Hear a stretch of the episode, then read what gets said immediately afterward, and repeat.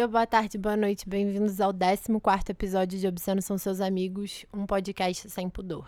Uma central de educação sexual em formato de podcast. Esse é um episódio muito especial, porque ele é o primeiro da série Amigos Pervertidos, onde eu gravo esse episódio com um amigo meu, o co-host de Obsceno São Seus Amigos. Esses episódios eles vão sair uma vez por mês, cada um. Essa primeira vez a gente vai falar um pouco sobre Judith Butler e performatividade, teoria queer dentro do feminismo e também da Cinza Rusa, que fala sobre o feminismo marxista, as questões do marxismo com o feminismo. Eu acho esses dois livros muito básicos para a visão de feminismo que eu tenho no mundo. É um episódio um pouquinho acadêmico, mas a gente organizou ele para ser uma aula. Então não precisa ter lido e entendido tudo que elas falaram para acompanhar. Só que precisa de um pouquinho de atenção, talvez vai ter uma palavra ou outra difícil, você pode anotar e depois pesquisar, enfim.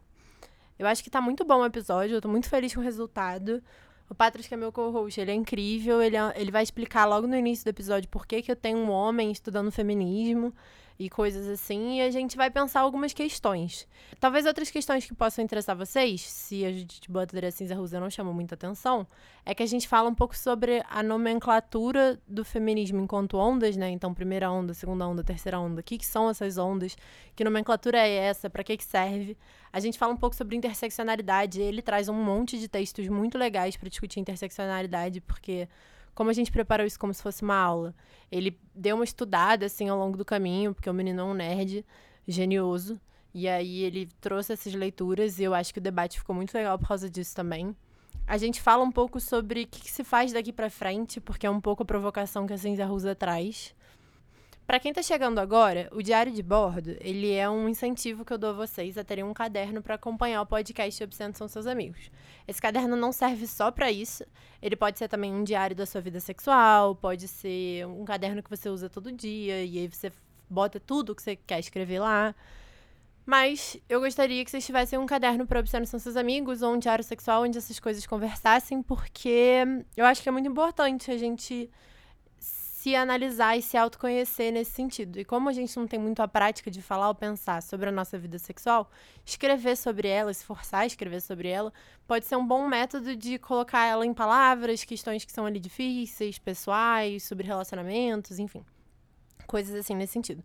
E aí, o podcast também, como eu tento trazer uma visão científica das coisas sexuais e tal, e eu enfatizo muito isso no meu site, é, Aí eu acho legal também vocês escreverem essas coisas que são pesquisadas, que são trazidas com tanto carinho. Eu acho que esse é um episódio desses, para fazer uma xícara de chá ou um mate gelado, dependendo do clima que você tiver, sentar numa poltrona e ficar escrevendo no diário de bordo. É isso. Espero que vocês aproveitem. Obscenos são seus amigos, obscenos são seus amigos. Obscenos, depravados, imundos, escrachados, obscenos são seus amigos.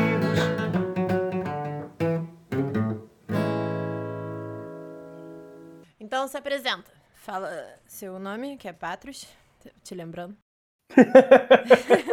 Caso eu não lembre mais.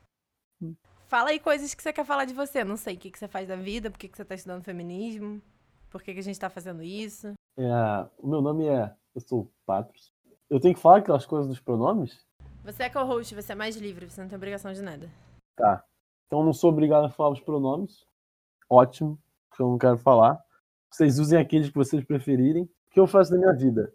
Eu não estudo cloacas, apesar de eu ter me formado em biologia. Sei, não, eu fiz, fiz minha licenciatura em biologia, depois eu fui estudar história e filosofia da ciência num departamento muito louco que se, se auto-intitulava interdisciplinar ou transdisciplinar, o que já dá uma discussão entre as pessoas, pode ter brigas.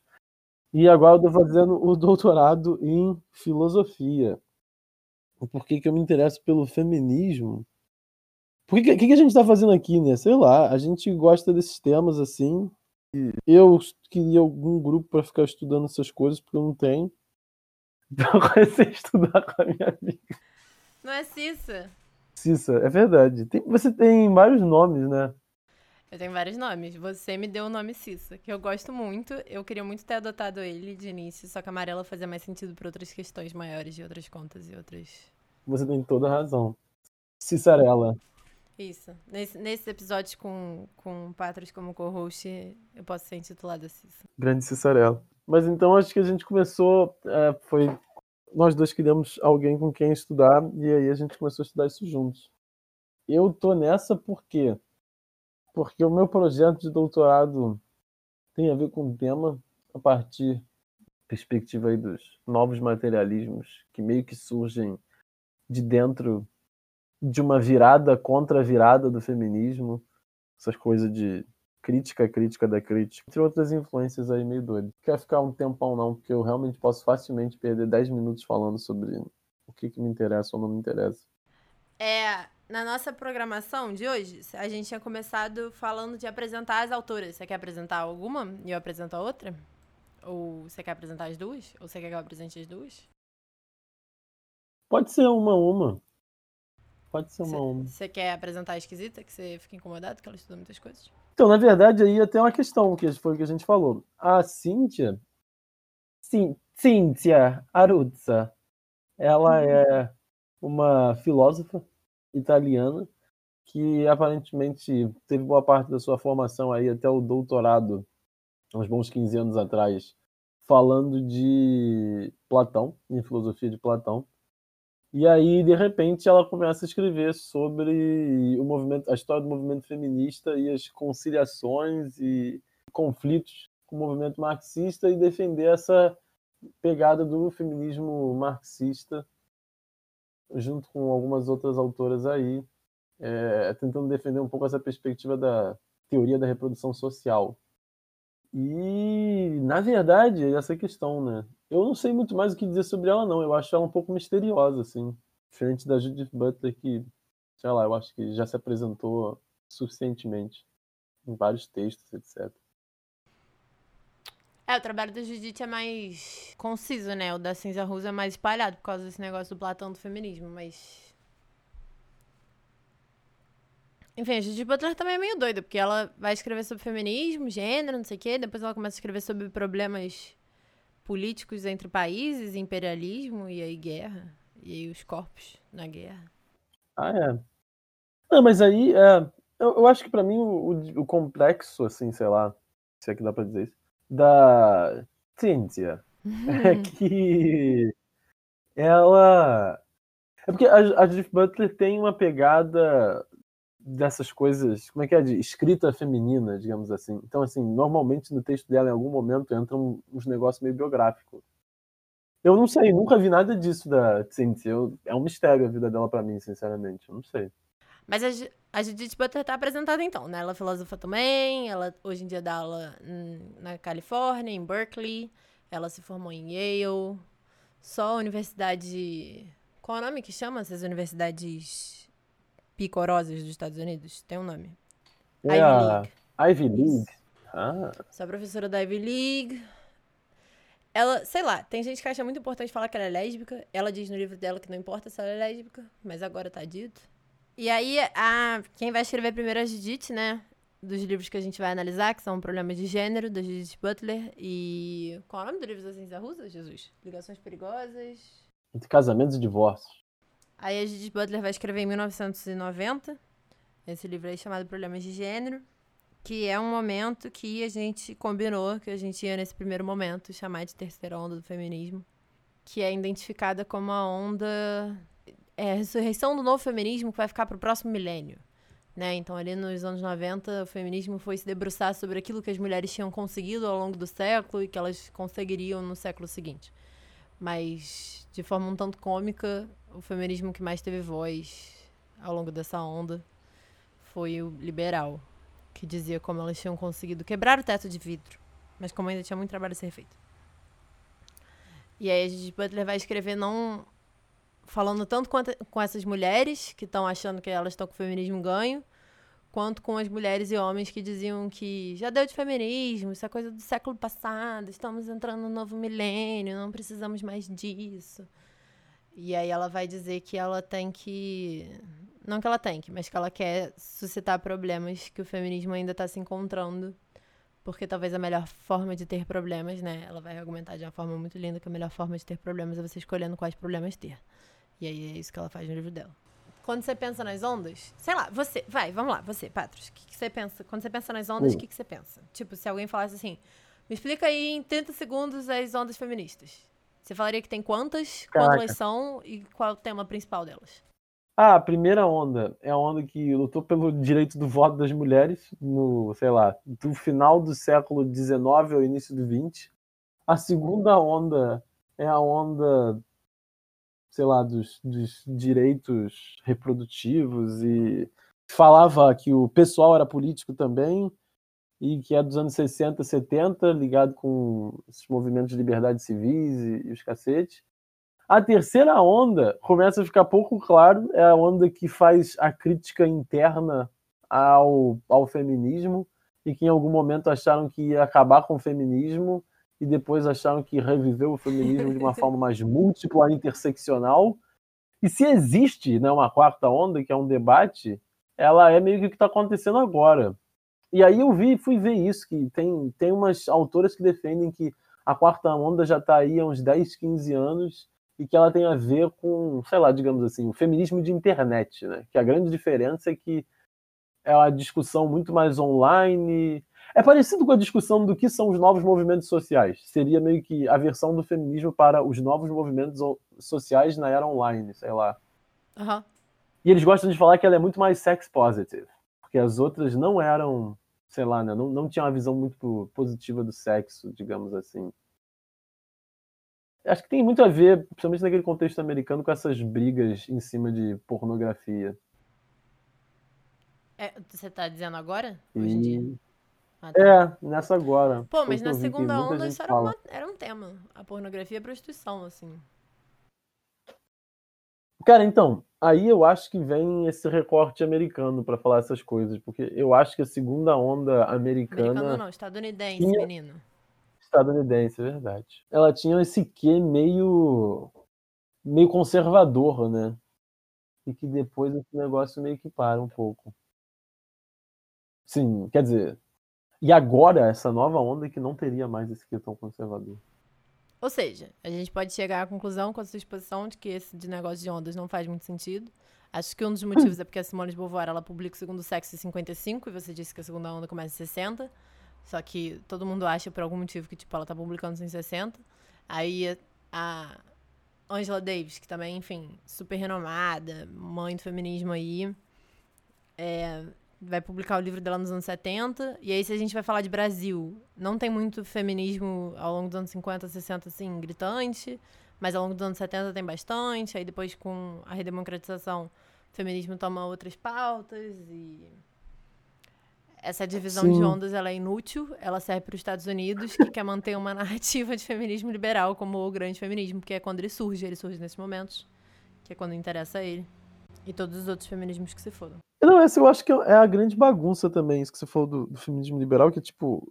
Cara, as feministas dessa tradição aí, sei lá, que, que entram nessas brigas, frequentemente elas não se consideram liberais, mas não fica muito claro o que, que elas se consideram, sabe? Porque é comum você ver uma crítica assim, ah, esse feminismo liberal, mas falta um negócio e eu tô propondo o quê? Sabe? O que, que é diferente? Não sei bem. Ah, sim. Mas é que eu acho curioso que o feminismo liberal começou a apanhar muito, sendo que não fica muito claro pra mim o que que as pessoas que estão batendo no feminismo liberal, assim, aleatoriamente, né? Aham. Você vê comentário de internet. não fica muito claro pra mim o que que ela tá defendendo que é muito diferente do liberal. Sabe, você tem uma crítica à estrutura, sei lá, de produção e reprodução do modo como ela é? Eu não sei bem se as pessoas têm, sabe? É, não necessariamente, ele só virou um feminismo legal de bater. Igual o feminismo interseccional virou um feminismo legal de ser parte. Apesar dele não ser uma vertente. Sim. Essa é outra coisa, as pessoas adoram dizer que a- a- o que se tem alguma coisa da terceira onda é porque ela é interseccional. Interseccionalidade virou essa bandeira, que é pra dizer me preocupo com todas as opressões. Só que aí, de novo, como eu disse lá no episódio 6 e no episódio 7, falta conceitualização do que é raça, gênero e classe. Quando as pessoas dizem que é importante analisar os três simultaneamente. Sim, não, total.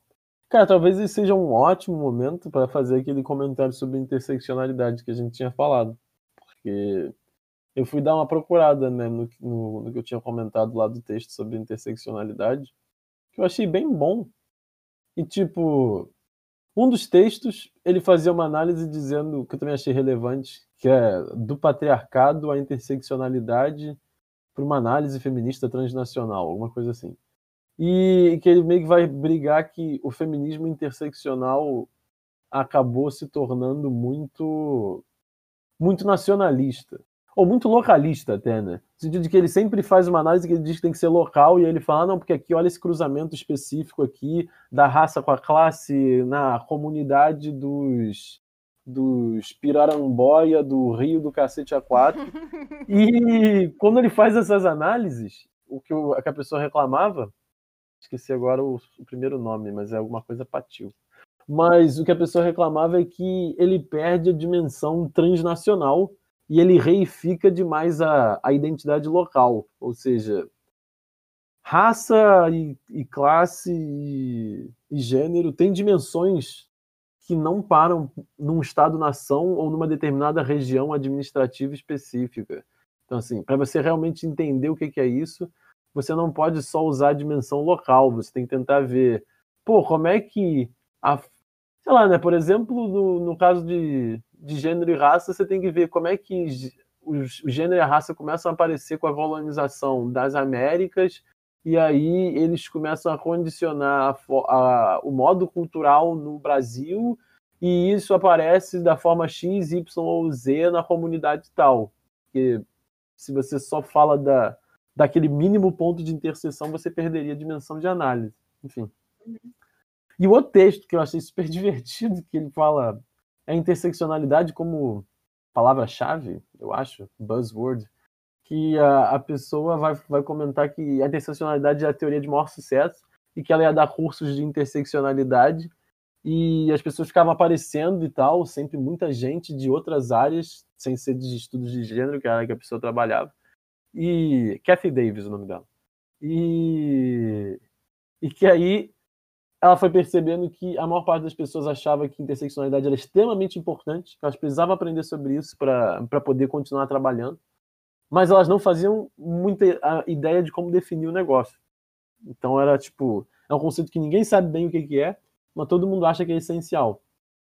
E aí ela faz uma análise de sociologia da, da ciência dessa pesquisa para dizer que o conceito parece fazer sucesso exatamente por isso. Porque todo mundo acha que ele é super importante e ninguém consegue definir ele exatamente, o que faz com que ele tenha muitas discussões e essas discussões movem cada vez mais o uso dele. E ao mesmo tempo ele consegue ser usado tanto por especialistas quanto por generalistas na área. E no final ela meio que vai defender assim, cara, tem gente que diz que uma boa teoria precisa ser clara, porque e não dá para usar interseccionalidade porque ninguém define como é que essas lógicas funcionam, ninguém fala como é que é a metodologia de análise interseccional, não tem nada bem formado. Eu concordo, vai Kathy.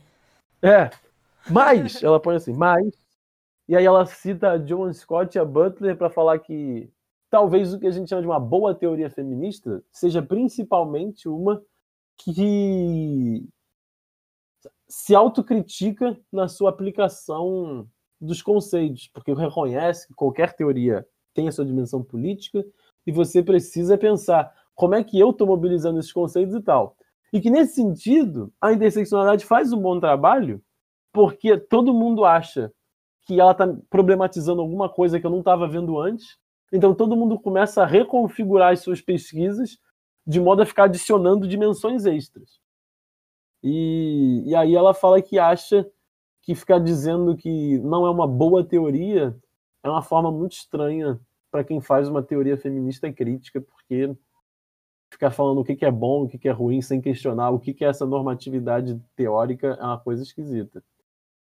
E, enfim, ela fala que enquanto estiver gerando criatividade. Pô, Cat. É, ela fala que enquanto estiver gerando criatividade e autocrítica, a, a interseccionalidade parece boa e que ela provavelmente vai ser abandonada quando ela parar de fazer isso.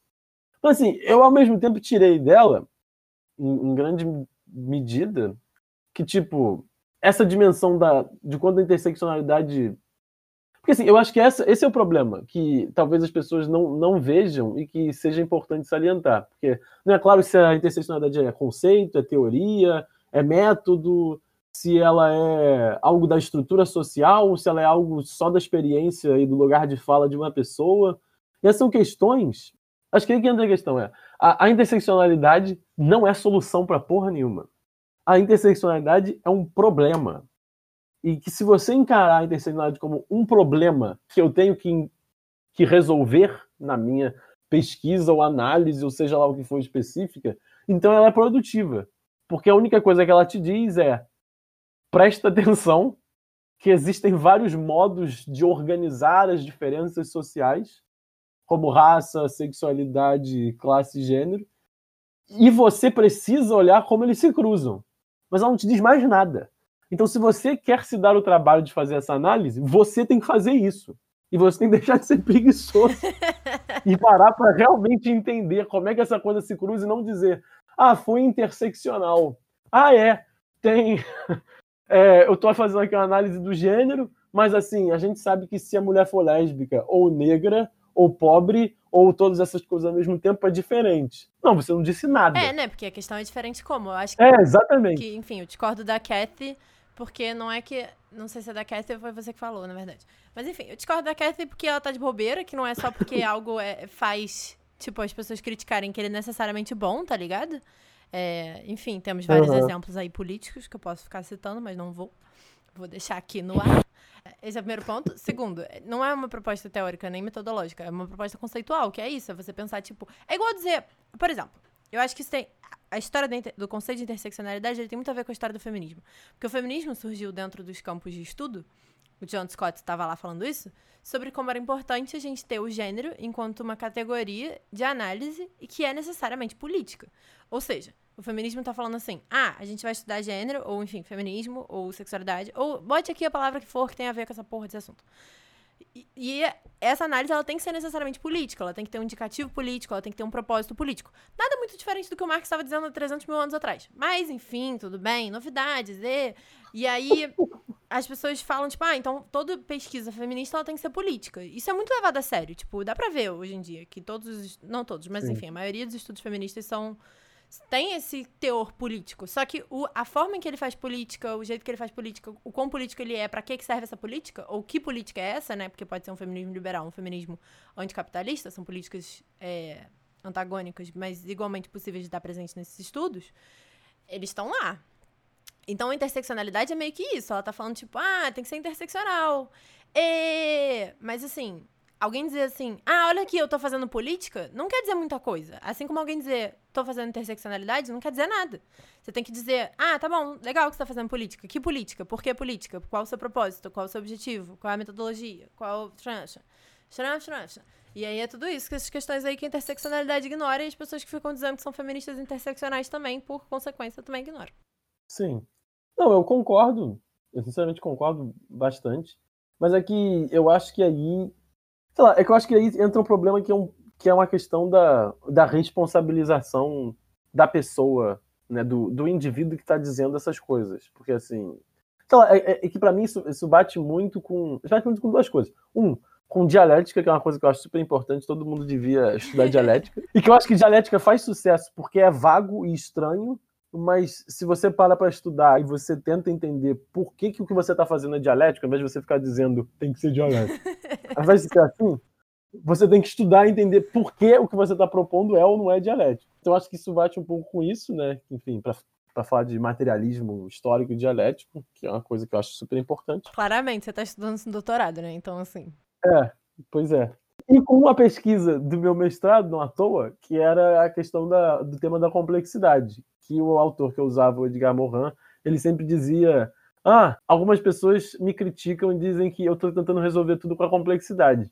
Eu não estou resolvendo nada. Complexidade como palavra-chave é, é insignificante. Complexidade é um problema. Eu estou propondo um problema que eu acho que a gente tem que resolver. O que raios é complexidade? Ai, então, é, então eu acho que interseccionalidade funciona muito assim, sabe? Tipo, é um problema. Vamos lá, vamos pensar, gente. Como é que a gente faz essa merda interseccional? Não sei. E eu acho que é isso, é tipo, cada pesquisa singular tem que dar conta disso, né? Para quem quer fazer pesquisa, para quem quer pensar também, né? Cada pensamento que quer que quer se fazer interseccionalmente precisa tentar desenvolver isso, né? É, eu Sei acho lá. que Eu acho que não é só pra quem quer fazer pesquisa, eu acho que é pra quem quer pensar, porque eu acho que os movimentos políticos feministas se dizem políticos e não pesquisas. Eles vão dizer que eles são interseccionais sem me dizer como caralhos essa merda é interseccional. Porque existem várias Aham. formas de ser interseccional. E as pessoas ficam me olhando com uma cara de como se eu fosse louca, crítica, entendeu? Não aceitasse a pós-modernidade. E por isso meu comentário não tem que ser ouvido, que eu acho, enfim, um absurdo, mas tudo bem. Fica aqui. Eu tenho um podcast pra falar dessas coisas, então que se foda, eu fico falando aqui e depois mando as pessoas ouvirem. É isso que eu faço. Justiça. Mas aqui, Chuchu, E eu acho que. Fala, desculpa. vai falar que a gente cagou nossa pauta completamente. Esse negócio da interseccionalidade Pô, né? era pra ter vindo lá na meiuca dessa conversa. Mas você falou uma frase muito boa quando a gente tava combinando essa aula. Que você falou que a interseccionalidade era como uma estratégia de sucesso. Eu acho isso muito pertinente. Acho que esse comentário tem que ficar aqui se É. você quiser repetir ele na sua voz. A interseccionalidade é uma estratégia de sucesso. Eu acho que o feminismo, olha só, vou fazer um link aqui bom pra gente voltar pra nossa pauta. Você tá com ela aberta aí? Pra gente favor. se encontrar junto? Pensar assim, ó, meu link. Assim como a interseccionalidade tenta unificar uma determinada visão de mundo, que são várias visões diferentes que podem ser interseccionais, a gente usa a palavra interseccionalidade pra falar de um conjunto de é, coisas.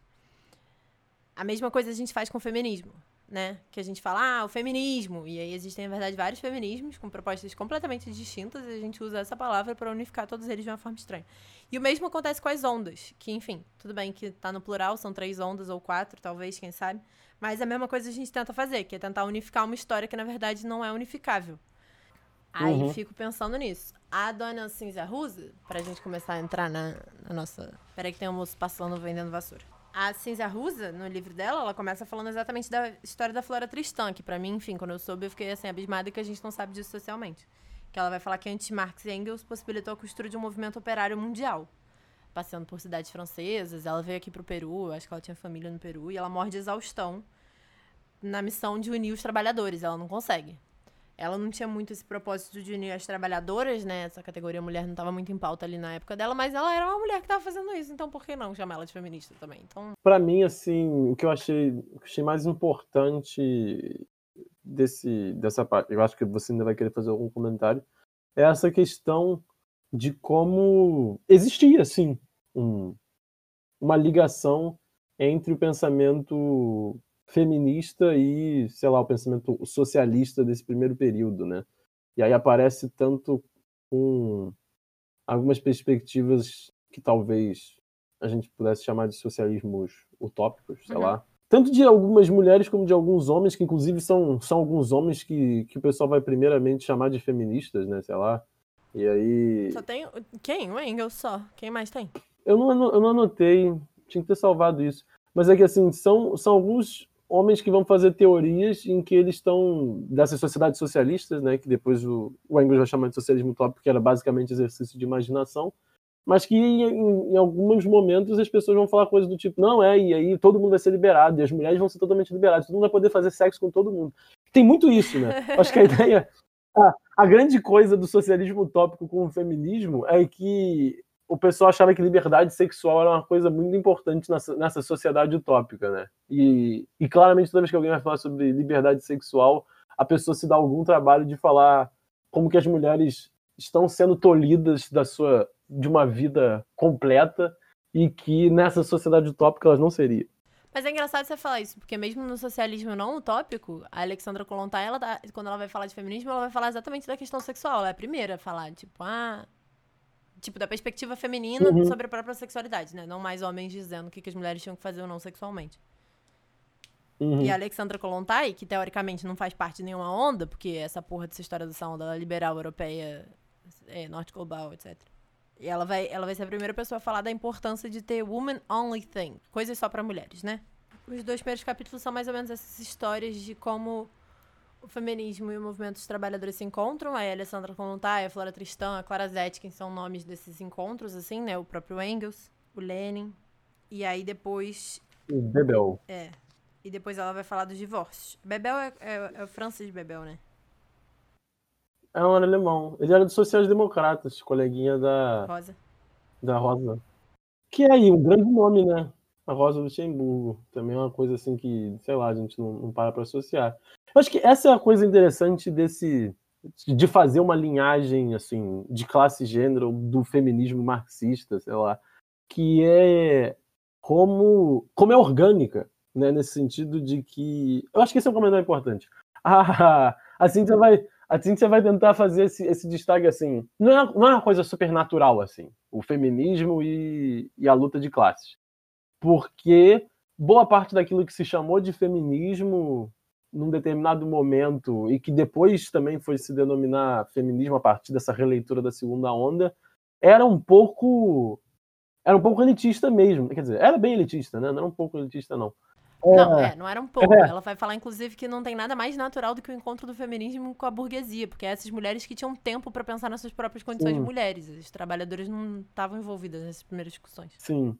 E daí tem, por exemplo, aquele questionamento famoso da Sojourner Truth lá de. Mas eu não sou uma mulher? Porque o pessoal tava na, naquela na discussão lá da, de sufragista, sei lá, meio do século XIX e tal. O pessoal fazendo esses questionamentos de. Ah, a gente quer ter direito a ter o nosso trabalho, a gente quer ter direito a poder fazer as coisas do jeito que a gente quer e ter autonomia.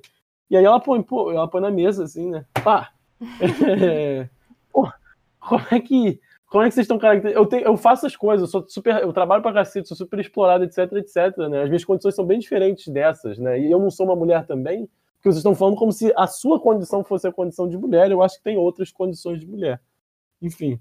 Mas o que eu ia comentar mais especificamente é que, então, tem, tem essa linhagem que o feminismo sempre foi associado com algo bem elitista, mas na história da digamos, na história da luta de classes, né, na história do, desses enfrentamentos socialistas aí com a ordem, foi bem orgânico que aparecessem também propostas que a gente poderia considerar feministas, como a, a produção do Engels lá atrás, como a Rosa Luxemburgo sendo uma líder, como os textos da Kolontai, porque assim, apesar de que a gente pode questionar que dentro do movimento havia machismo estrutural e e muitas vezes isso atrapalhava ou abafava essas propostas. Por outro lado, elas foram propostas que surgiram de dentro do movimento e que tiveram apoio dentro do movimento porque havia mulheres trabalhadoras. E quando você luta pelo direito dessas mulheres de terem uma vida digna, sem serem exploradas, a questão de ser explorada pela unidade familiar ou pelos maridos aparece bem naturalmente, digamos assim. De alguma forma, se você quer realmente lutar pela emancipação, não tem como esse tema não aparecer. Achei isso um comentário super importante. Não, eu acho que é, é principalmente interessante como logo depois disso, dela apresentar tudo isso, ela vai mostrar como, na verdade, também é muito fácil as cisões entre esses dois movimentos acontecerem, né? Dos trabalhadores e das mulheres, assim. Aí. Sim. Ela vai falar da, do nosso querido excelente governador socialista, grande nome, Stalin que, ela fala com, com a morte do Lênin, a burocratização e dominação em 1926 dissolveram o secretariado feminino. Que, e a justificativa era que as estruturas separadas ameaçam a cesão das, das origens do partido bolchevique. Enfim, e aí de como ele vai desmontar tudo que ali na União Soviética estava se fazendo um processo lindo de feminista com a Alexandra Kolontai e com Lenin juntos, assim, né, na, na linha de frente. Sim. Pensando numa emancipação de mulheres que trabalham e tal. Acho que, enfim, esse é um ponto interessante. Mas ao qual eu, eu, não, eu não faço muita questão de me esticar, não, porque senão a gente vai ficar aqui para sempre. Ela tem uns exemplos que são muito bons nessa parte dos divórcios, de como que, iniciando muito por causa do, do Stalin e dessa reação dentro do movimento lá na União Soviética, o movimento dos trabalhadores vai ficando muito mais conservador. E que eu acho que isso também é uma lição meio histórica interessante, né? Porque assim, não existe, né? Progresso linear. Isso é um mito bobo. E o início do movimento, o início do século XX no movimento socialista foi extremamente mais progressista nas questões das mulheres do que a maior parte do que veio depois, até recentemente. Então o negócio vai ficando cada vez mais conservador. Nesse capítulo, que ela vai falar das separações, ela vai falar primeiro a família stalinista, né, primeira parte, aí depois ela vai 2.3, que seria, enfim, é o segundo capítulo, terceiro ponto. É, chama Uma Imundície, o Partido dos Comunistas e as Mulheres. E aí depois, em 2.4, ela vai falar assim, divórcio dos anos 1970. E aí é o aparecimento de ninguém mais, ninguém menos do que as feministas radicais, e de como elas fazem essa cisão de uma, uma, um debate que tem a ver com trabalho e com essas coisas. A, a Cinza Russo vai dizer que o feminismo radical surge numa burguesia intelectualizada de classe média. Ela fala na página 79 do livro que eu tinha. Ela fala da noção de exploração das relações entre mulheres e homens e patriarcado como inimigo principal, que os conflitos tinham que se, se preocupar com esse negócio de patriarcado e não sei o que. Isso é nos anos 70, que teoricamente é o fim da segunda onda feminista e que essa cisão da, da, da divisão sexual de tarefas vem exatamente com, com as feministas radicais dizendo que, ah, a gente está entendendo o problema todo errado. A gente tem que entender que os verdadeiros ganhadores não é o capital, são os homens. E aí, a partir disso, elas começam é. a criar cisões entre as discussões das mulheres trabalhadoras que estavam ali tentando fazer um feminismo e, enfim. Exatamente. Eu não sei se a gente sai puxando coisa. Não sei o que você acha. Sai, pode puxar. Isso, isso vai levando a, um, a uma questão que hoje também é extremamente importante, que é dos, dos movimentos identitários e de o quanto que eles não têm muitos limites para fazer política, porque começa uma cisão aí de feminismo e, e, movimento, sei lá, dos trabalhadores, ou seja lá como a gente vai chamar isso, que também vai desencadeando. Isso desencadeia essa forma de pensar, fazer política dentro dessa linha de feminismo radical, desencadeia uma sucessão de cisões incríveis que vai fazer com que já perto dos anos 90 o pessoal tenha notado que não dá mais para fazer política desse jeito, porque o, o, movimento ficava se quebrando infinitamente, porque toda vez que alguém tinha uma subidentidade ou, ou uma nuance de identidade diferente, parecia ser uma premissa suficiente para você dividir o movimento. Ah, não, a gente não é igual, então a gente tem que fazer um movimento diferente. E aí o movimento vai quebrando, quebrando, quebrando, quebrando. Isso ao longo desses anos, né? 70, 80, que você está dizendo. Uhum. É, sim são os anos que para alguns já é quando a segunda onda não já, tá, já não tá mais dando tão certo. É. E eu acho que isso, enfim, depois a gente pode voltar pra ciência, mas eu acho que isso tem muito a ver com o que a Judith Butler tá falando, né? Então, nos anos 90 ela vai chegar e vai falar exatamente como esse negócio da representatividade, ele tem um limite. E ela tá meio que olhando para essa galera e falando, pô, gente, muito legal que a gente tem feminismo lésbico, feminismo radical, feminismo materialista, feminismo francês, da diferença, né? Que é o francês é, feminismo liberal, feminismo. Não, só que, tipo, até que ponto essas representatividades servem de alguma coisa? Porque muito dessas decisões, dessas discussões estavam vindo a partir do momento que a pessoa falava assim: ah, eu sou mulher, negra, lésbica, mãe. Não, não, não. E aí a gente vai falar de como, se a gente for pensar em categorias identitárias, isso nunca acaba. Porque todo mundo que é mãe também é filho, é, toda mulher é filha de alguém, né? É, você pode ser também irmã, isso também é uma categoria. É, enfim, patinadora, sei lá. Uhum. Bombeira. Uhum. Insira aqui qualquer tipo de atividade que essa pessoa Sim. exerça, tá ligado? Cozinheira, lavadora de roupa. Mesmo que não seja remunerada, ela Sim. pode se identificar como isso. Eu, eu me identificaria como excelente cozinheira, porque eu gosto muito de cozinhar, mas assim, ninguém me paga para fazer essa porra. Sim. Teoricamente não é um dos meus principais atributos, né? Enquanto mulher, sei lá. Não, eu acho que a Judith Butler tem aí a crítica que é muito boa isso, como você estava falando, que eu até separei aqui do. que esse item é o item 4 do primeiro é. capítulo, é. do Teorizando Binário, Unitário isso, e Além. Caraca, eu acabei de abrir essa página. Uhum. É.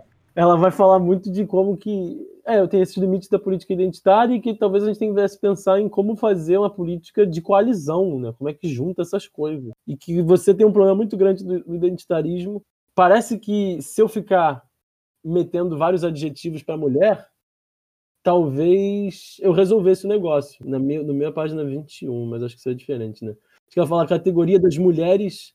Algumas pessoas falam como se a categoria das mulheres simplesmente precisasse ser preenchida com vários componentes: raça, classe, idade, etnicidade, sexualidade, e aí ela fosse ficar completa.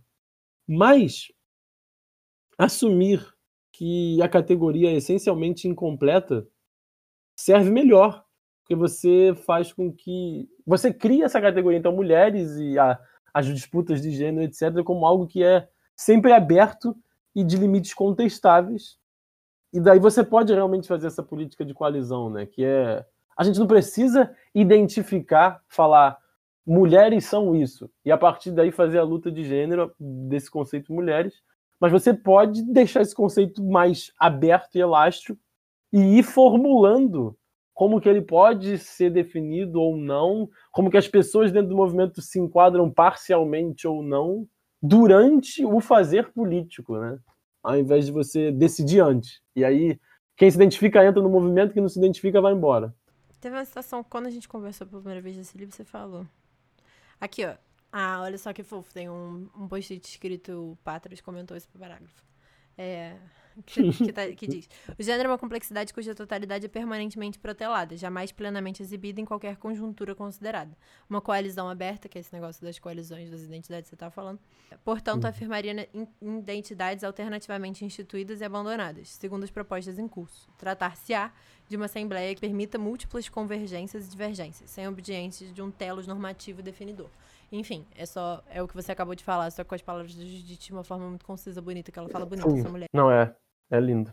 Inclusive, o, eu acho que sou ainda melhor em português do que em inglês essa frase. É porque você gosta de mesóclise. que triste. Eu sou a pessoa que gosta de mesóclise. É, você e o Michel Temer. Eu, eu acho que você tinha que avaliar seus gostos. Que merda. Você acha que vale a pena a gente passar pro terceiro capítulo e falar da, da desses encontros e desencontros e que, que essas identidades acabam criando, de acordo com a Cisa Rusa, assim, dos grupos que ela resolve sublinhar? Ah, eu gosto daqueles, é, sim. Eu acho que são bons. É, é bom para um, é bom para um podcast. É, é um conceito enquadradinho, sabe? Fica na cabeça, por favor. Tá, então a primeira separação que ela vai fazer. Primeiro nesse capítulo, né, que chama de relações perigosas entre gênero e classe. Na verdade, ela vai fazer pela primeira vez uma uma retomada do que seria o feminismo no início. Então ela vai falar do Levi-Strauss, do Lacan, do Saussure. Saussure. Ela vai retomar essa galera e o Engels, né? Que o Levi-Strauss ele fica muito famoso por dizer que toda a sociedade começa com a proibição do incesto, que esse é o grande crime, enfim, dentro do mundo da sexualidade isso é muito reproduzido. E que o Engels vai ser o primeiro a dizer que existe algo aí na força de trabalho das mulheres que deve ser pensado, né? Da necessidade de controle reprodutivo dos homens sobre as mulheres para a herança, que é o grande, a grande questão que o Engels vai pensar. E aí a, a Cinzia Rusa começa a mostrar como esse negócio da reprodução, ele é especialmente esquisito porque dois motivos, né? As mulheres reproduzem é, trabalhadores, então elas criam crianças, e sem as mulheres não dá para ter novos trabalhadores, porque elas que parem. E isso é importante ser controlado, segundo Engels e segundo que elas reproduzem uma força de trabalho específica delas. É uma citação da Cinza Russa. A origem da dominação masculina encontra-se nas transformações operadas nesse tipo de sociedade, antes do nascimento da classe e da origem da propriedade privada do Estado. Ou seja, de como isso tudo está lá muito antes de qualquer coisa, que depois vai ser uma questão que a menina do Caliban, a bruxa, vai falar. E a gente não chegou nesse livro ainda, então não dá para falar dele ainda. E aí, primeiro ela vai falar da classe sem o gênero, que é exatamente o movimento de trabalhadores que ela estava falando lá no início, de como a família, ela ocupa determinados lugares, mas essas pessoas que estavam pensando na classe em nenhum momento estavam pensando no papel da mulher. E depois, o gênero como classe, que aí vai ser o feminismo materialista e o que ela vai chamar de feminismo operário.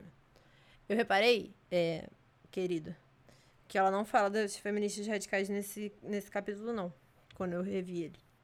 Fala só uhum. desses dois feminismos. E parece que o feminismo radical, a crítica dela ao feminismo radical fica ali atrás no, no nas separações mesmo, é. É, acho que sim, né? E ela vai falar que o feminismo materialista e o operário criticam o marxismo por não considerar produtivo o trabalho realizado dentro do lar em condições de isolamento. Então, é toda aquela discussão, né? Porque o Marx ele vai falar que existe um trabalho que é produtivo e o marxismo vai dizer, ah, esse trabalho que a mulher faz em casa ele não é produtivo porque não se encaixa aqui com a teoria de valor de Marx. E blá blá blá. Depois, a Cinzia Rusa e a galera lá do feminismo para os 99% vai falar da teoria da reprodução social, que é falando que é, ele, é, ele é reprodutivo, ele não é produtivo. Mas mantém a ideia de que ele não é produtivo, como premissa. E aí, para o feminismo operário, assim como o feminismo materialista, o único motivo de não ser considerado produtivo é sua aparente gratuidade. E que, na verdade, isso é uma forma de escravidão. Só que as soluções dos dois grupos são muito diferentes. O feminismo operário vai dizer que é uma escravidão não assalariada, das donas de casa em geral, e que serve para a reprodução da escravidão assalariada, que são os operários, ou operários. E as mulheres convertem-se como parte integrante da classe operária, até quando não estão diretamente empregadas. E com base nisso, eles reivindicam um salário para retribuir o trabalho doméstico. Então, que eles que as feministas operárias vão dizer que é uma boa solução é você começar a pagar as mulheres pelo trabalho que elas fazem em casa. O que depois a cinza russa vai dizer que isso é um problema, porque se você paga as pessoas para ficarem em casa, você cria essa estrutura onde a mulher necessariamente tem que ficar em casa trabalhando para reprodução social. Enfim, a cinza russa vai chamar de, de reprodução social, as feministas operárias não, né? Mas não faz. Ficam em casa fazendo essas tarefas de casa. E a gente começa a pagar elas, a gente prende elas nessa condição. Igual você prende trabalhadores na condição de trabalhadores. E que aí isso não vai servir de nada, não vai ter liberação, você vai simplesmente manter o problema existente. Enquanto as materialistas, e aí elas vão falar que não é o capitalismo que se apropria do trabalho doméstico, mas sim os homens. É, que beneficiam desse direito sendo pai, irmão, etc. E eles que mandam o que vai acontecer com as mulheres e tal. E aí os homens e as mulheres, aos olhos das feministas materialistas, são classes antagônicas ligadas por uma relação de exploração. Todas as mulheres são membros da mesma classe e sofrem a mesma exploração, mesmo que sejam mulheres ricas que exploram outras mulheres pobres. Talvez aí seja aquele ponto em que falar interseccionalidade pode ser interessante, porque, tipo, é, é também entender um pouco que é, é, acabar com aquilo que, que se fazia no marxismo e que, e que os movimentos feministas começam a criticar, que é falar de uma sobredeterminação. Né? Então, assim, não, tem problema de gênero e tal, mas, enfim, a classe sobredetermina eles, então, tá bom, porque se a gente acabar com essa causa primeira, que é as questões da diferença de classe, acabou o problema. E esses movimentos feministas materialistas e, e etc. aí, também no feminismo radical aparece um bocado disso, né? Eles meio que fazem uma inversão disso. Então o pessoal começa a falar umas coisas meio. Não, na verdade, na verdade, a opressão mestra é a opressão de gênero. E se a gente acabar com essa, a gente acaba com as outras, e essa, essa é a pior de todas, e é isso. Uhum. A ciência russa faz essa diferenciação importante entre o feminismo materialista e o feminismo radical. O feminismo materialista vai de fato dizer que as mulheres são uma classe. E ponto. E ela vai encaixar o feminismo uhum. radical nessa categoria de gênero sem a classe. Que é. Não tem mais esse negócio de classe. Uhum. Que essa é uma categoria inútil. As materialistas não chegam a esse nível. Sim, de, sim. E os radicais vão jogar isso no chão mesmo. A, a ciência russa chega a falar do. Ó, patriarcado é como um sistema autônomo de opressão por parte dos homens. Então, não existe esse negócio de capitalismo oprimir alguém, não existe muito isso, assim, né? As materialistas ainda prezam por algum nível de relação econômica a ser analisada, assim. Segundo a Cinzia Russa, as radicais não mais. E aí ela vai falar: patriarcado antes do capitalismo, racismo ou colonialismo representa o inimigo principal e comum de todas as mulheres. A Kate Millett, que é a mulher que escreve Política dos Sexos, argumenta que é a primeira forma de domínio, por isso deve ser a primeira a ser combatida. Sendo que, enfim, a Cinzia Russa vai mostrar ao longo do livro que é muito difícil falar que qualquer forma de domínio é a primeira. Uhum. É porque no Brasil, eu acho que isso é um problema nosso, na verdade. Que o feminismo radical e o materialista, eles não sabem qual é qual. É, é, é um pouco por ficar importando categorias de fora e tentando juntar, né? E também, e também é um pouco isso, é por causa, acho que é um pouco também por causa dessa forma de, de juntar coisas que a gente faz aqui. Eu acho isso até legal, né? Mas enfim, juntar coisas que vieram de lugares diferentes. E aí não fica mais claro. Porque assim, o radical, quando você vê, ele, apesar de tudo, uhum. ele era extremamente americano. Estadunidense. É. Inferno de Estado. Mas enfim, e o materialista é uma coisa europeia, né? Que começa na França e se espalha para alguns outros países dali e que tem uma base, uma matriz teórica bem diferente e que, como tudo acontece lá nos Estados Unidos, eles sequestram pontualmente coisas dessas matrizes teóricas e eles usam de um jeito que possivelmente não seriam aprovados por quem formulou a teoria lá na Europa. Isso. E aí eu acho que essa coisa do materialismo. Que um nome que eu, que eu penso é o da Monique Witt, que ela tem. Ela fala que ela, que ela é materialista, o feminismo dela é materialista, e ela vai ficar definindo isso, e a Butler gosta de, de trabalhar com isso lá uhum. no livro, né, no Problemas de Gênero. Mas. Cara, ela foi totalmente identificada com uma outra coisa aí, sei lá, quando ela passa por via dos Estados Unidos, sabe? Porque assim, não é claro o que, que é. Quando você lê as coisas que vêm dos Estados Unidos sobre essa discussão, não é muito claro o que é esse feminismo materialista, não. Ninguém para para dizer quais eram as premissas, que movimento era esse. Que nem assim você faz muito claramente aqui, que ela diz. Cara, na, na França apareceram três grandes vertentes aí desse feminismo e elas eram assim, é. assim, assado, ponto, acabou. Mas eu acho que essa é uma questão também. Eu, quando li os materialistas pela primeira vez, eu li um texto nas francesas. Eu te falei isso já, mas eu vou falar aqui pro grande público. É, acho que era aquela Delphi, não é? Eu posso pegar, eu vou botar o texto na descrição. Eu vou botar tudo que a gente tá falando na descrição. E aí ela vai começar o texto falando da relação. Na, tá vendo? Não é relação. Olha o Freud. que ela vai falar da diferença entre a palavra relation e rapport, que são duas palavras francesas. E aí, relation significa a relação que uma pessoa tem com outra pessoa, então, tipo, eu com você. É, e rapport é a relação que ela é estruturada. Então, tipo, uma relação de um empregado com um empregador, de uma mãe com filhos. Tudo são relações estruturais que se repetem na sociedade. Aparentemente, a França tem duas palavras para isso. Só que, assim, Aí depois elas vão bater e dizer que nenhum outro feminismo é tão bom quanto delas, e que a análise delas é a única que importa, e que é uma análise que tem que ser acessível para todo mundo, não sei o quê. E eu não sei quão acessível é uma análise que passa as suas primeiras 80 páginas explicando duas palavras, que é a mesma palavra em português, só que em francês é diferente. Explicando isso tudo. Não acho acessível. Além disso, elas vão usar o termo de. Elas vão falar, ah, porque interseccionalidade não serve de nada. A gente tem que pensar a partir da consubstancialidade. E aí elas vão falar, ah, vão retomar o Marx. É muito doido essa porra que elas vão falar do Marx, que ele tem um negócio lá de superestrutura e qual é o nome do outro? Infraestrutura? Aí ela vai falar que a é, mesma sim. coisa se repete dentro da relação das mulheres com o mundo. Elas duas vão dizer que a gente tem que replicar. Então, tipo, ao mesmo tempo que elas usam palavras francesas e conceitos que para mim parecem pós-modernos para entender o novo feminismo delas, elas também retomam as coisas que Marx falam e reviram ao contrário e dizem que tem que ser aplicado do jeito que elas acham que deve ser aplicado. E sei lá, é um bagulho meio francês muito doido, assim. Eu, eu não entendo direito. E eu não entendo, tipo, aqui no Brasil, eu não entendo. A galera que se diz radical muito facilmente replica texto das materialistas. Sendo que, no meu entendimento, as pessoas da radical vão dizer uhum. exatamente isso, que o patriarcado é mais importante. Então não tem que a gente ficar pensando clássico. Isso é uma perda de tempo e, na verdade, está desvirtuando a gente da luta principal. Só que os materialistas vão dizer que classe é importante. Eu fico assim, galera. Vocês podem sentar, conversar e me passar, tipo, a pauta da Sim. reunião de vocês no final, por favor? Que eu gostaria de entender. Tipo, eu tenho essa vontade, mas sei lá. E foi aquilo que você falou, né? Tipo, né? de como hoje em dia a gente conhece feministas radicais, ou enfim, materialistas, chamam-se como for, aqui no Brasil, que elas mesmas ficam lendo a galera que é marxista, que é a Angela Davis, falam da Bell Hooks, que é pós-moderna, falam da Judith Butler, que, enfim, não fala mal do feminismo radical, da Cinza Rusa, que não leem a Cinza Rusa, né? Mas leram o feminismo lá para os 99% que claramente não, não tá falando com feminismo radical. E aí você fica assim, mas cadê a Kate Millett, a Delphi, sei lá, qual outra tem? Aham. Uhum. Ah. A, a Rubin, ai, a Rubin. Uh. Essa, eu gostei do nome dessa moça, Shulamit Firestone, que ela fala que era, foi muito Isso. importante feminismo radical.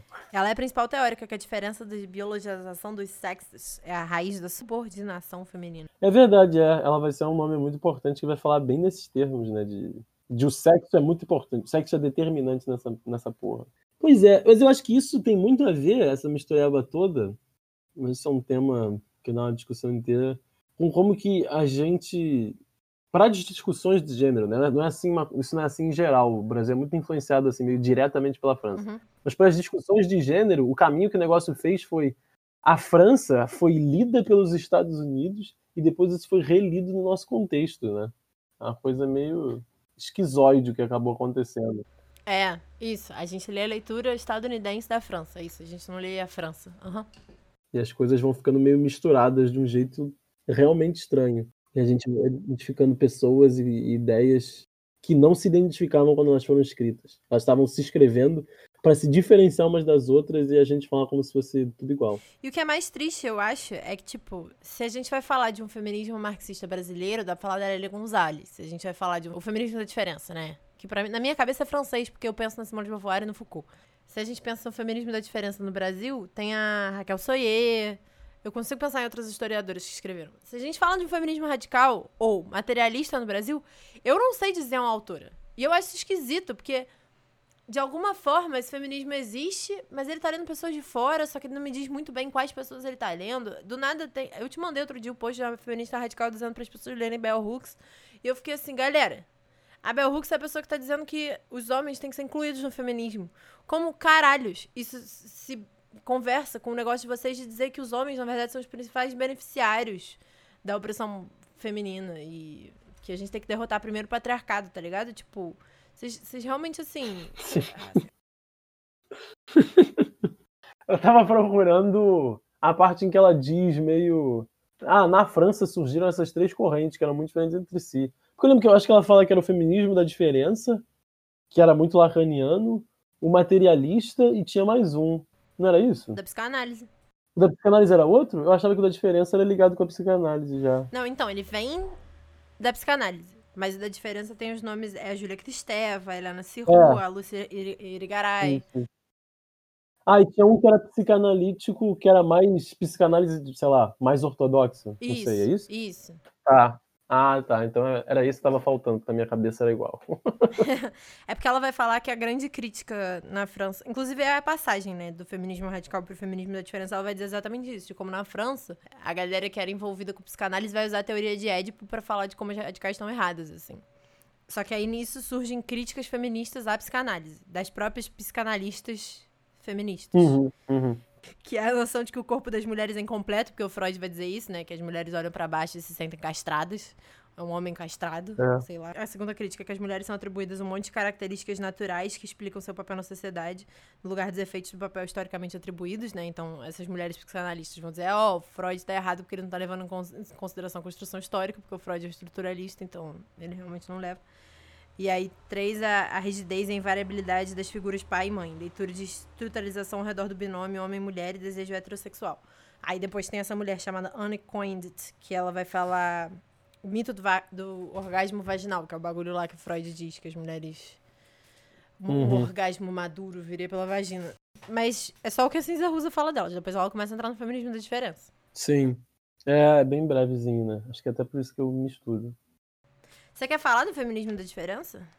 Então, cara, pior que talvez seja um bom ponto, mas sei lá, não sei se vale muito a pena entrar demais, não. Mas é eu acho que a coisa mais interessante sobre ele, no contexto que a gente. Dessa nossa, desse nosso podcast, é que a Butler e a, e a Cynthia batem muito nos dois.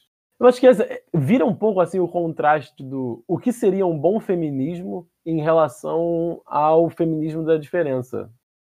É, é meio que dizer que a forma como elas estavam tentando definir essa diferença acaba sendo muito mais aprisionadora do que emancipadora, como elas pareciam querer justificar. Então, sei lá.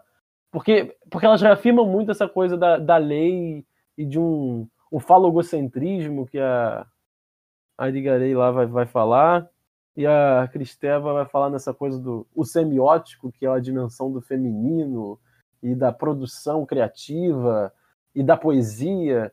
Então fica uma coisa que aí a, a Judith Butler gosta muito desse movimento, imagino que esse seja um dos motivos da Cynthia gostar dessa aproximação com, com a Butler, que é não se questiona que a forma de categorizar a diferença já está dentro de uma determinada, sei lá, estrutura de como de como é possível ser ou não mulher, né? Mas eu acho que isso vai muito em parte porque as duas usam Lacan, né? É a Irigarei e a Sim. Cristeva. Eu acho que sim, é.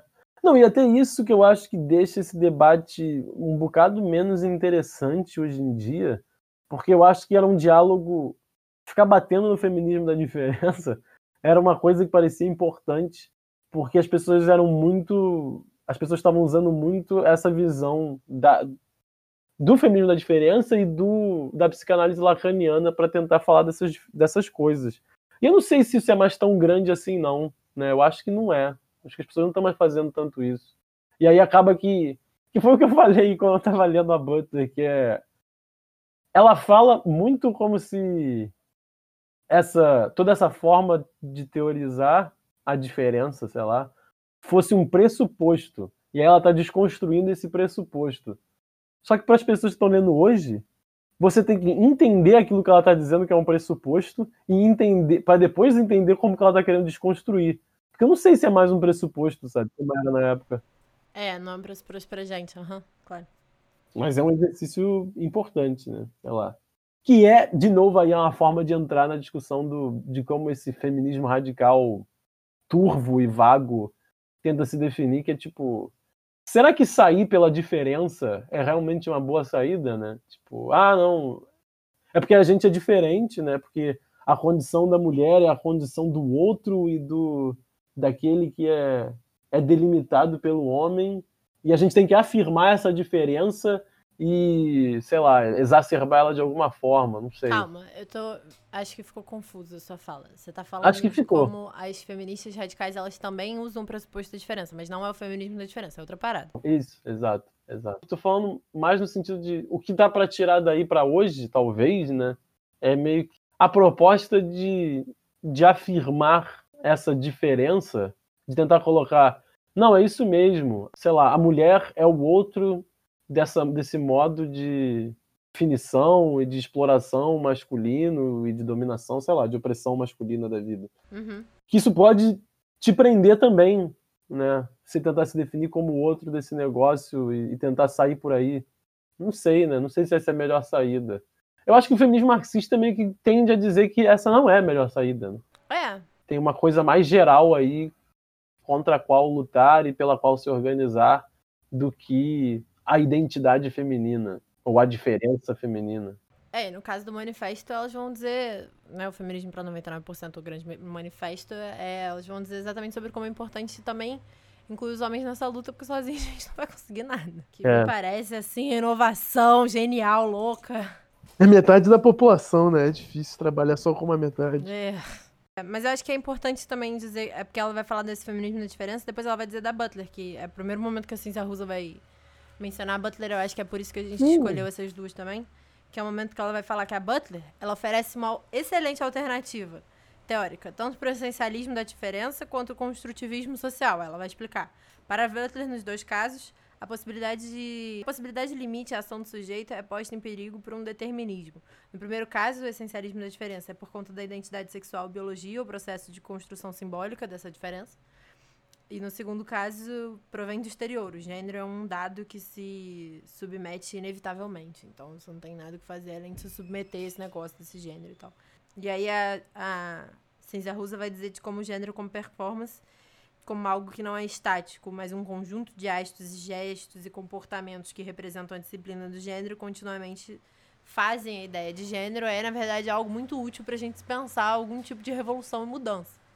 E aí você fica assim, olha só que incrível esse diálogo que está acontecendo aqui nesse momento, eu penso dessa forma. Sim.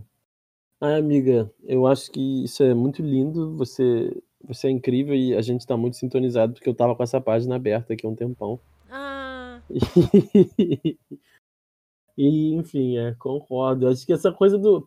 É, é, a teoria do, do gênero como performance é muito boa, né, cara, nesse sentido. Até porque ela liga, como você estava falando, esse social com esse físico biológico, né? Porque o... a ideia de performance, eu até notei aqui uma coisa, como é que eu falei? A materialidade do corpo, né? Ou seja, ligando com esse físico e biológico, que é o corpo. calma. Você tá lendo Butler ou Cinza? Eu tô lendo assim você comentando a Butler naquela página. Ótimo, perfeito. Então a materialidade do corpo ela vai se formar pela repetição performática de rituais, sei lá, generificantes, né? rituais que vão formar o gênero, os quais marcam esse corpo socialmente como pertencendo a um determinado gênero. E aí você localiza o corpo nas relações de poder estruturais da sociedade, né? Então o corpo está sempre lá, participando disso. Ele vai sendo marcado enquanto ele está fazendo nessas performances sociais no interior de uma dada estrutura de poder. Eu acho que essa é a melhor forma de você conectar essas duas dimensões. Nessa teoria eu acho incrível, performatividade de gênero. É. Não, e o que eu acho muito interessante de ver a Cinzia comentando a Butler é que, tipo, quando você lê a Butler, ela vai chegar nesse negócio do corpo da performatividade muito de acordo com a. As, que, que de bagulho que eu. É porque você fez filosofia. Então, sei lá, esses bagulho deve bater em algum lugar na sua cabeça que faz sentido. Pra mim, é muita droga que a pessoa usa pra ficar pensando o que é ser, o que é existir e blá blá blá. Bota fé que é importante, mas assim, não é pra mim, tá ligado? Justo. É, só que a, a- só que a, a sujeita, a Judith Butler, ela vai chegar nisso exatamente pensando nisso, né? O que é existir, o que é ser, o que é corpo, o que é estar no mundo, portanto, performance. Que eu acho uma viagem muito doida. Só que aí, como eu entendo mais de marxista, porque, enfim, minha formação foi essa, quando a Cinza Rusa vai falar desse negócio do corpo como um reprodutor da vida, aí tudo que a Judith Butler falou faz sentido. E aí dá vontade de chorar de alegria e de emoção. Porque ela vai falar exatamente isso, de como o corpo ele é essa materialidade. E você, num conceito marxista de matéria. E você performar através dele é uma forma de se posicionar no mundo, num mundo que condiciona seu corpo a ser trabalhador. Então você fica assim, nossa senhora, que momento lindo, que vontade de bater uma bonito. Ui! Não dá? Ah, eu tenho essa vontade. É, eu vou ser sincero que vai ver isso até um tema legal para um dia, mas assim, eu tenho Eu claramente fico excitado lendo boa teoria. Exato. Eu também. É, é totalmente sexual. É. Não, quando as coisas encaixam, dá uma vontade de É. largar tudo e fazer outra parada. Ui! Uh! Você sente aquele, aquele calafrio lá atrás, lá embaixo. Exato. Cara, mas eu lendo esse livro da Cinzia Russa a primeira vez, era só o que eu sentia. De aham. E aí tudo que ela falava ficou assim, aham. Hum, que delícia. Exatamente. Ah, exatamente. E aí, aqui, ó. Na, no quarto capítulo, vou pular, você tava no terceiro, né? Vai lá, vai lá, vai lá. Ela fala teoria queer, quando a, a Russa vai dizer das- dos benefícios da teoria queer, né? Ela vai falar que é a mudança transformática, desconstrução de dicotomia homossexual e heterossexual, desestabilizando identidades e sexualidades fixas. E a teoria queer também busca desconstruir o gênero como o socialismo busca desconstruir a classe. Aí é o momento que você faz assim. "Uh, que delícia. E aí ela fala: assim é possível imaginar a união do socialismo com o feminismo desconstrucionista. Ataque comum à injustiça econômica e cultural. E você fica assim, exato. Por isso que essa aula tinha que existir, por isso que todo mundo tem que ler as duas, por isso que elas são geniais e por isso que, enfim, faz todo sentido elas estarem em diálogo. É aí que ela vai jogar também essa coisa de um- do diálogo com a, a Nancy Fraser, né? Que eu acho legal. Uhum. Assim, apesar de eu já ter lido, de eu já ter lido algumas coisas soltas e aleatórias da Nancy Fraser, eu nunca tinha parado para ver o trabalho dela em si, e aí eu fui ver por causa da Cinti. E eu eu acho boa a teoria dela das. Como é que é o nome que dá? Miga, você lembra? Injustiça de origem econômica e injustiça da natureza simbólica. Então tem tem essas tem duas formas, digamos assim, de injustiça, né? E a entra nessa discussão se na hora de unificar a gente tem que pensar que são dois sistemas diferentes ou se você quer ser ainda mais interseccional, três, quatro, cinco sistemas diferentes. ou se você tem que pensar que eles são sistemas unificados. Eu acho que é meio que isso. Eu acho que assim, a saída, de modo geral, é pensar que eles são unificados, né? Assim, eles participam de uma mesma estrutura maior que não é uma estrutura, digamos assim, total, né? Ou que, enquanto uma totalidade, ela tem aberturas, ela tem contradições, porque eles não se encaixam completamente um no outro. Mas a Nancy Fraser vai falar nessas dimensões da. Ela fala a luta por redistribuição, que seria a luta econômica, e a luta por reconhecimento, que é mais essa parte da cultural né, e simbólica. E depois ela ainda acrescentou mais tarde aquela fala de a luta pela representação, que é a dimensão política. E aí ela fala que você tem essas dimensões econômica, simbólica, cultural e política. E é meio esse o pé em que ela tá quando ela vai falar, quando ela vai entrar junto com a, a Cíntia e a Titi Bhattacharya lá para escrever o Feminismo para os 99%. Eu acho incrível que, tipo, teoricamente o texto, né, a teoria da reprodução social, ele é da, ele é da Bhattacharya, ela que leva o grande nome, assim, de ter fundado Uhum. ele. Mas eu acho muito legal de como as três vão escrever esse manifesto, e aí a Nancy Fraser tá dizendo exatamente isso da teoria única, de como, enfim, essas operações não podem ser vistas de forma separada, como você explicou. É, a Cinza Rusa tá fazendo uma análise histórica de crítica a tudo que vinha antes, porque nada estava sendo muito suficiente. E a Titi Bhattacharya vem com essa grande solução linda, incrível, que é a teoria da reprodução social, como ela é útil, como ela é perfeita, como dá vontade de, enfim. E aí eu, eu acho que isso é uma coisa também interessante para voltar naquela questão de ondas, assim, porque teve uma entrevista lá que eu cheguei a comentar com você, né? Em que a Cíntia faz um comentário de que esses últimos anos foram, ano, foram anos em que apareceu uma espécie de nova onda, talvez, no feminismo.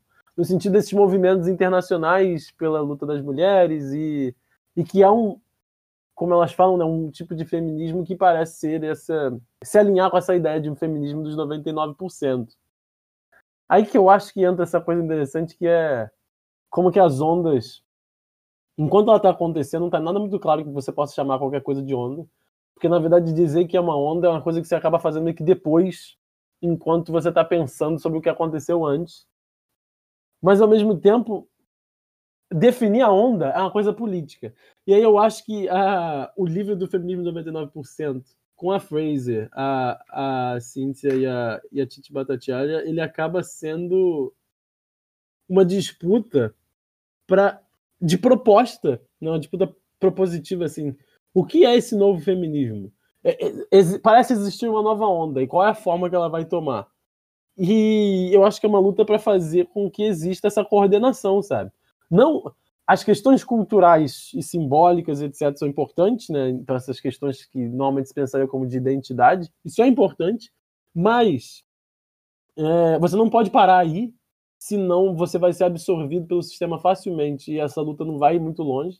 Então, você precisa juntar com a discussão sobre as estruturas econômicas e a opressão sistêmica né, de, de classe, e, enfim, com uma, com uma coordenação que não só diga que o pessoal é político, né, de, de você levar essa questão. Ah, o, o espaço privado também é um espaço para a gente discutir politicamente, mas também talvez dizer que, sei lá, para fazer uma inversão boba aí, que o político é pessoal, no sentido de que a gente tem que assumir essa luta e, e, se coordenar como grupos políticos que vão lá disputar e fazer uma política de uma forma diferente. Então, eu acho que é uma, é uma forma de tentar propor um tipo de. de tentar dar uma cara para um tipo de feminismo que está aparecendo e uma cara que coordene essas, todos esses tipos de lutas e que propõe algo novo, né? Para não acabar caindo numa repetição de coisas que não foram muito para frente. Cara, você arrasa muito, já te falei isso hoje. Ai, para, tá bom. Porque você acabou de botar mais um livro. Eu não sei se você reparou, tipo, essa aula originalmente, ela era pra ter dois livros só. A gente comentou os 379 e agora você acabou de resumir o feminismo para os 99%. Uhul! Uhul! Eu tinha duas, duas coisinhas que talvez eu quisesse comentar, que era uma. Tem uma autora que eu já li um pouco que eu quero ler mais, que eu acho que é Iris, Iris van der Twin. Nossa, isso não é muito engraçado. Você já falou dela, mas eu não sei quem ela é, não. Pois é, ela não é muito famosa assim, não. Mas é que ela faz parte dessa linha, que é a linha que eu que eu vou me, me debruçar mais para o doutorado, desse novos materialismos. E aí ela chama, na leitura dela das ondas, ela chama a terceira onda de onda materialista. Porque na, nessa, nessa historiografia aí própria do, desses novos materialismos, que circunstancialmente assim é curioso que ela é, que é extremamente australiano essa porra dessa linha, mas Mas nessa linha que eles fazem, elas falam que o movimento feminista ficou muito constru construtivista, né? naquela coisa de ah, sexo, oposição sexo e gênero, o sexo é o, é o dado e o gênero que se constrói por cima, e que você teria que voltar a teorizar de uma forma mais materialista. E aí ela vai, vai entrar em categorizar como é que ela faz isso. É uma linha que pega muito aí do Deleuze e do Guattari, muito dos estudos da ciência, que é uma linha aí teórica de crítica à ciência, que tem os estudos da ciência feministas, e aí o pessoal critica como que a produção de saber científico costuma ser já marcada aí por um, sei lá, digamos, uma, um machismo estrutural ou coisa do gênero. Ah, e eu estava notado com aquilo que você falou de em algum momento eu vou defender o feminismo marxista e você defende o feminismo descolonial. Cara, é, mas aí ficou muito grande, aí eu meio que descartei. Vamos, vamos fazer assim, ó, mas eu acho que esse comentário último que você fez agora, da Vander, que eu acho que a gente pode já pensar, a gente tinha falado sobre a necessidade de gravar um episódio falando da diferença entre sexo e gênero. Isso. Eu fico com cagaço de gravar esse episódio, porque a quantidade de gente falando essa porra é muito grande. Eu sinto que eu preciso estudar mais e tal. Só que eu também tenho esse negócio de eu nunca terminar de estudar, né? Sim, tipo, total. E aí eu tenho essa impressão que eu vou te enrolar para sempre. ah, era um golpe então. Não era um golpe, é porque eu fico nervosa de falar de determinados assuntos. Antigamente eu ficava nervosa de falar de feminismo radical, hoje em dia eu já, já me soltei. E aí esse negócio do sexo do gênero eu acho que é o bagulho que eu fico nervosa.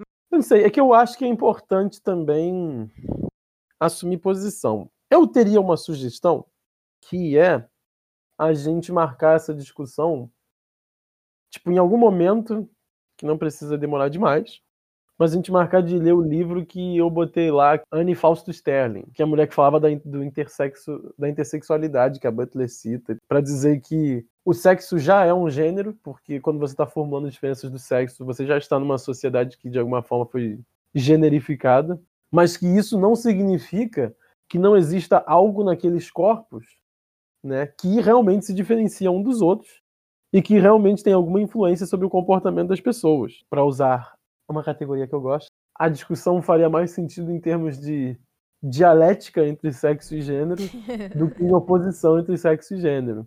Então eu acho que poderia ser algo legal de, se a gente for continuar com ler e aí comenta, de ser depois desse livro, porque o livro parece que o foco dele é esse, né? Falar qual é a relação entre sexo e gênero. Não existe essa coisa do independente do campo social e ainda assim existe algo que é biológico, ou seja lá como a gente quiser chamar. Esse algo determina o negócio, mas determina naquele sentido do Marx, né? Quando ele está falando que a economia determina, ele não está dizendo que ela é a única coisa. É, exatamente. Uhum. Então, assim, meio que foda-se, né? Porque você faz uma coisa por cima da outra, uma coisa põe a outra, né? Social e biológica, seja lá o que for. Então, acho que essa é meio que as únicas afirmativas mais categóricas. Mas eu acho que essas outras coisas é a parte onde eu fico aflita de comentar. Porque, por exemplo. Não, é. Porque, por exemplo, a, Gigi, a própria Gigi Butler vai falar como o corpo biológico também é construído, né? Então, como entender que bola, ter bolas e peru significa uma coisa social. Mas, enfim, vamos, vamos terminar de gravar isso, aí depois a gente fica de papo. É, o que, que falta colocar aqui? Não, acho que não falta nada, nossa aula foi um sucesso. Você quer fazer arroz e feijão? Eu tava lendo a Úrsula Legan essa semana, o Despossuídos, que é um livro bem legal, que ela faz uma análise lá da sociedade anarquista, e que tem, claro, tem uma, uma análise de. uma crítica de gênero que é bem legal até, na verdade. Então, assim. É, é, é um mundo lá que vai sendo categorizado e que você vai vendo que, que ela vai sendo descrito ao longo da história e que ele meio que foi colonizado por de, é, é, dissidentes anarquistas de um outro mundo que seria meio que o um mundo parecido com o nosso. E aí é meio que a história da visita, depois de 200 anos sem, sem muito contato, de um cara desse mundo anarquista para o outro.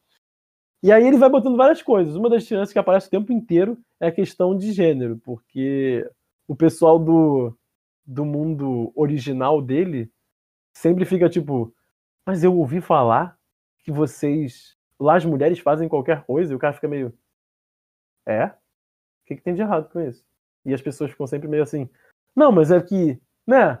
As mulheres elas são meio diferentes da gente, né? Elas têm coisas que elas não são tão boas. E elas são melhores em outras. Então por que, que elas fariam atividades intelectuais, por exemplo? E o cara fica. Eu acho que isso é desperdício do, de metade do potencial da humanidade. Eu acho que não faz nenhum sentido o que vocês estão falando. Então é uma coisa legal. É, é um livro ficcional. É, ficção ah, tá. científica, tá. dos possuídos. Pô, que engraçado nome, esse nome, porque o Marx tem um, um livro com esse nome também, não tem? Sim, eu não acho que é sem querer, não, pra ser sincero. Ah. Mas assim, mas ela tá botando despossuídos num sentido diferente do, do Marx.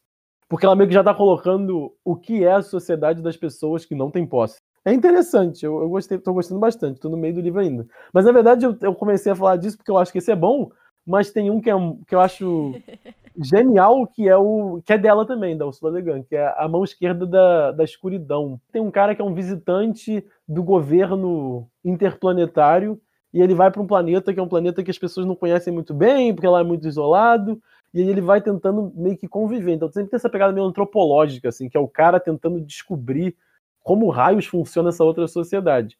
E aí é um mundo em que todo mundo é hermafrodita. Só existe um sexo. E ela meio que vai analisando quais as diferenças isso tem para a sociedade, até para a forma das pessoas verem o mundo, porque elas não veem o mundo em termos dicotômicos, mas só em, em umas coisas mais unitárias e tal. E aí são hermafroditas em que, na hora do sexo, como se fosse assim, o período de menstruação é um período que tem uma atividade hormonal grande, e aí um casal de hermafroditas, de repente, um tem o órgão genital masculino que desenvolve mais, o outro feminino, e eles transam nesse período. Adorei! Você tem ele em PDF? Tem, mas a gente pode anunciar PDFs no, no podcast. Pode. Bom, tudo bem. Então a gente disponibiliza para as pessoas. Muito obrigada, foi ótimo, Chuchu. Ai, que bom. Adorei também. Ótimo trabalhar com você, Cissa. Fim, beijo.